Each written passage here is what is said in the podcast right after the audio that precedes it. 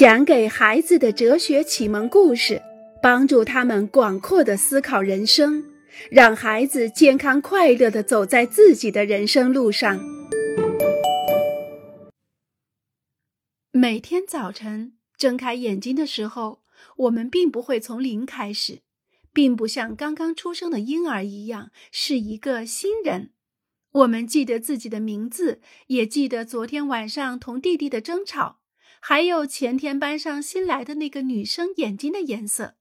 我们把橘子酱推到一边，因为我们没有忘记它是多么酸涩。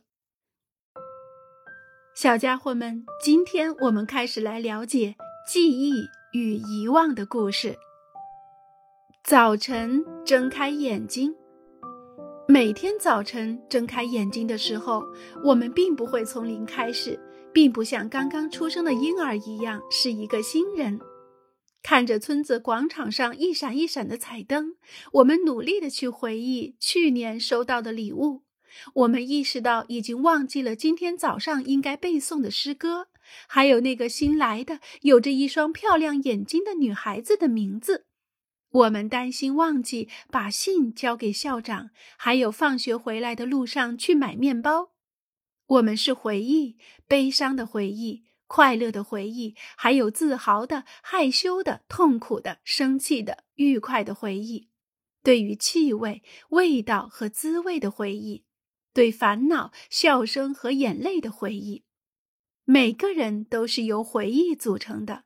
每个人都是一个回忆的集合体。几十个露西，露西在婴儿车里乱动起来。妈妈，木马，木马。可是昨天你已经玩了旋转木马了。木马，木马，露西要木马。不行，太晚了，明天吧。露西大哭起来。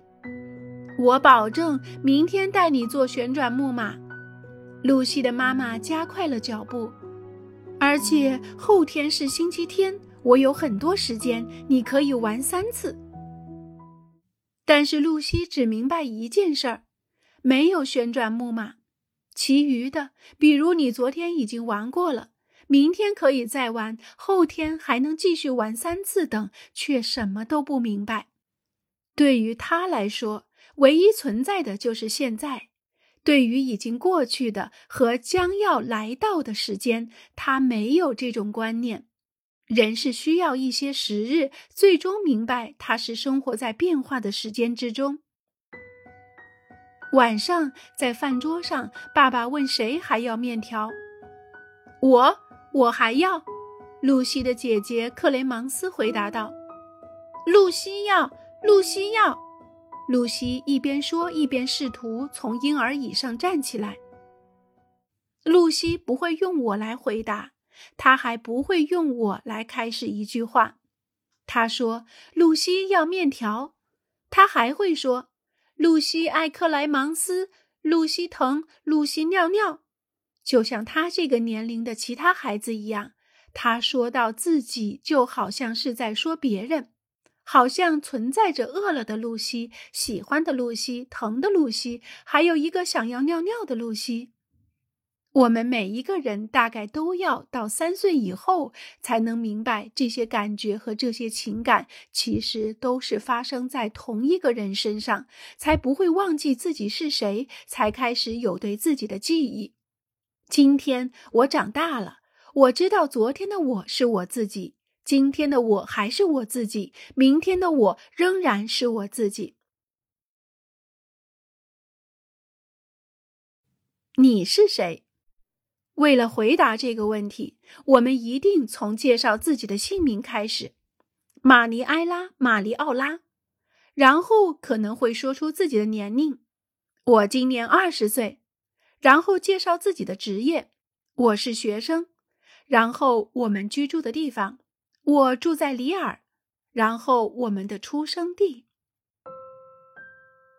我出生在西班牙，我的父母在我三岁的时候，由于工作原因来到法国。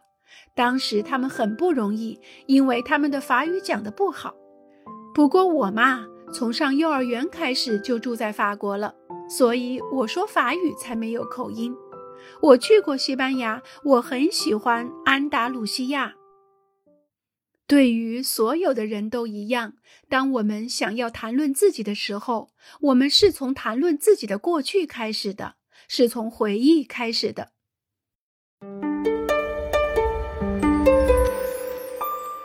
乌鸦，一只乌鸦，两只乌鸦，三只乌鸦。